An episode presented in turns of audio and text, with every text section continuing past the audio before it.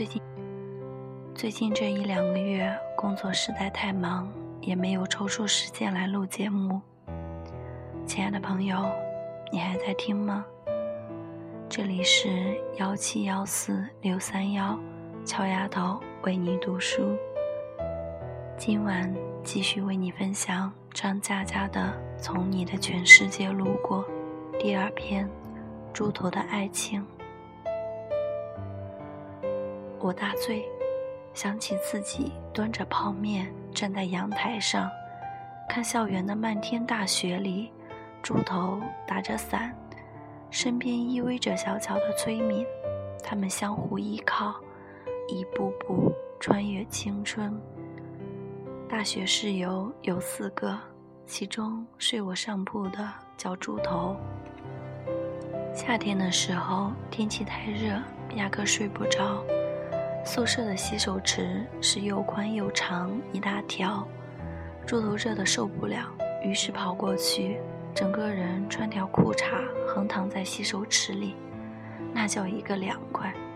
他心满意足地睡着了。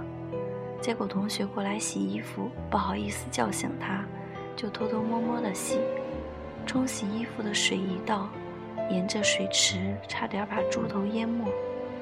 猪头醒过来之后，呆呆照着镜子说：“靠，为什么我这么干净？”猪头想买好点的电风扇，但身上钱不够，于是他写了篇小说，投稿给故事大王，打算弄点稿费。他激动地将稿子给我看，我读了一遍，肝胆俱裂。故事内容是男生宿舍太肮脏，导致老鼠变异。咬死了一宿舍人。他问我怎么样，我沉默了一会儿，点点头说：“尚可姑且一试。”后来稿子被退回来了，猪头锲而不舍地修改，改成男生宿舍太肮脏，导致老鼠变异，咬死了来检查卫生的辅导员。稿子又被退回来了，猪头这次暴怒，彻夜不眠，改了一宿。篇幅增加一倍，这次内容是男生宿舍太肮脏，导致老鼠变异，咬了其中一个学生。学生毕业后成了故事大王的编辑，虽然明明是个处男，却得梅毒死了。稿子这次没退，编辑回了封信给他，很诚恳的语气说：“同学，老子弄死你。”猪头放弃了赚钱的梦想，开始打游戏。他花三十块钱从旧货市场买了台二手小霸王，打《三国志二》。他起早贪黑的打，一直打到游戏卡出问题，居然活活被他打出来六个关羽，八个曹操。那年放假前一个月，大家全身拼凑起来不超过十元。于是饿了三天，睡醒了赶紧到洗手间猛灌自来水，然后躺回床位保持体力，争取尽快睡着。第四天，大家饿得哭了，班长在女生宿舍动员了一下，装了一麻袋零食送到我们这儿，希望我们好好活着。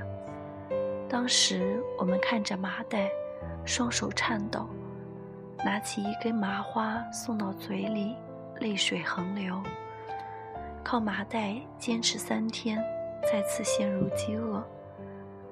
我记忆犹新，后半夜，猪头猛地跳下床，其他三人震惊地盯着他，问：“你去哪儿？”猪头说：“我不管，我要吃饭。”我说：“你有钱吃饭？”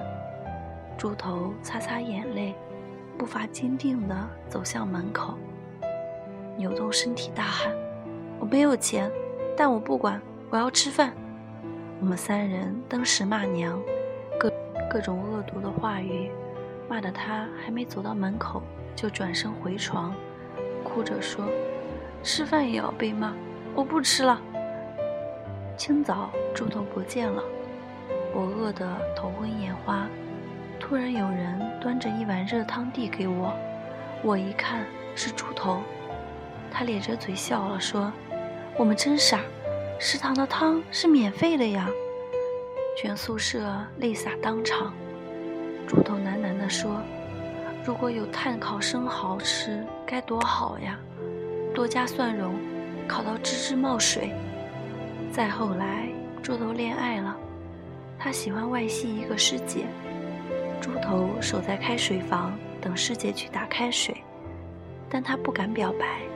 师姐将开水瓶放在墙边，一走远，猪头就把他的开水瓶偷回宿舍。一个月下来，猪头一共偷了他十九个水瓶。作为室友，我们非常不理解，但隐约有点兴奋。我们可以去卖水瓶了。一天深夜，猪头说：“其实我在婉转的示爱。”我大惊，问：“何出此言？”猪头说：“我打算在毕业前偷满他五百二十个水瓶，他就知道这是五二零的意思了。”大家齐齐沉默，心中暗想：“我去你大爷的！”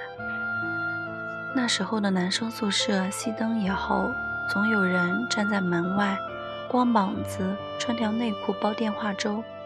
他们扭动身体，发出呵呵呵呵的笑声，窃窃私语。每张桌子的抽屉里打废的 IP 电话卡日积月累，终于超过了烟盒的高度。猪头很愤怒，他没有人可以打电话，他决定打电话给师姐。师姐叫崔敏。那头崔敏的室友接的电话，说他已经换宿舍了。猪头失魂落魄了一晚上。第二天，食堂前面的海报栏人头攒动，围满学生。我路过，发现猪头在人群里面。出于好奇，我也挤了进去。海报栏贴了张警告：某系某级催眠盗窃宿舍同学人民币共计两千元整，给予通告批评，同时已交由公安局处理。大家议论纷纷，说：“真是人不可貌相。”我去拉猪头，发现他攥着拳头，眼睛里全是泪水。虽然我不明白他哭什么，但总觉得心里也有些难受。猪头扭转头，盯着我说：“崔敏一定是被冤枉的，你相不相信？”当天夜里，猪头破天荒地去操场跑步。我站在一边，看着他不惜体力地跑，一圈、两圈、三圈。他他累瘫在草地上，他躺了半天，挣扎着爬起来，猛然冲向女生宿舍。我怎么追也追不上他。后来，猪头白天旷课，举着家教的纸牌到路边找活干。再后来。在人们奇怪的眼光中，猪头和师姐崔敏一起上晚自习。到冬天，漫天大雪，猪头打着伞，身边依偎着小巧的崔敏。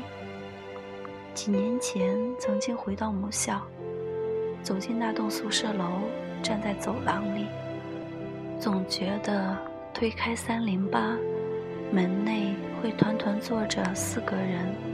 他们中间有个脸盆，泡着大家集资购买的几袋方便面，每个人嘴里念念有词。我们在网吧通宵，忽而睡觉，忽而狂笑。我们在食堂喝二锅头，两眼通红，说：“兄弟，你要保重。”我们步伐轻快，在图书馆，在草地。在水边喝啤酒，借对方的阿皮卡打长途，在对方突然抽泣时沉默着，想一个有趣的话题转移他的注意力。然后我想起猪头狂奔在操场的身影，他跑得精疲力尽，深夜星光洒满年轻的面孔。似乎这样就可以追到自己心爱的姑娘。我们朗读刚写好的情书，字斟句酌，比之后工作的每次会议都认真。似乎这样就可以站在春天的花丛中，永不坠落。我们没有秘密，我们没有顾虑，我们像才华横溢的诗歌，无需冥想就自由生长，句句押韵，在记忆中铭刻剪影。阳光闪烁，边缘耀眼。猪头结婚前来南京，我们再次相聚，再也不用考虑一顿饭要花多少钱，聊着往事，却没有人去聊如今的状况，因为我们还生活在那首诗歌中，它被十年时间埋在泥土内，只有我们自己能看见。我们聊到宿舍里那段饥饿的岁月，笑成一团。猪头拍着桌子喊服务员：“再来一打炭烤生蚝，多加蒜蓉，烤到吱吱冒水就赶紧上。”他高兴地举起杯子说：“我要结婚了，大家干一杯。”朱朵的太太就是崔敏。很快他喝多了。趴在酒桌上，小声地说：“张佳佳，崔敏没有偷那笔钱。”我点头，我相信。他说：“那时候所有人不相信他，只有我相信他，所以他也相信我。”我突然眼角湿润，用力点头。他说：“那时候我做家教赚了点儿，想去还给钱被偷的女生。”让他宣布，钱不是崔敏偷的。结果等我赚到费用，那个女生居然转学了。他说，那天崔敏哭成了泪人，从此她永远都是个偷人家钱的女生。我有点恍惚。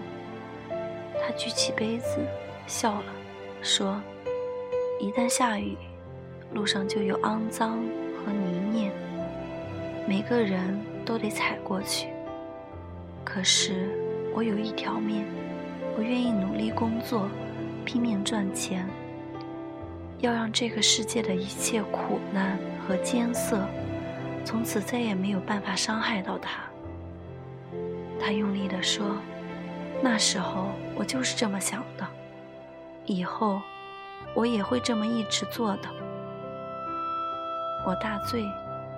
想起自己端着泡面站在阳台上，看校园的漫天大雪里，猪头打着伞，身边依偎着小巧的崔敏，他们相互依靠，一步步穿越青春。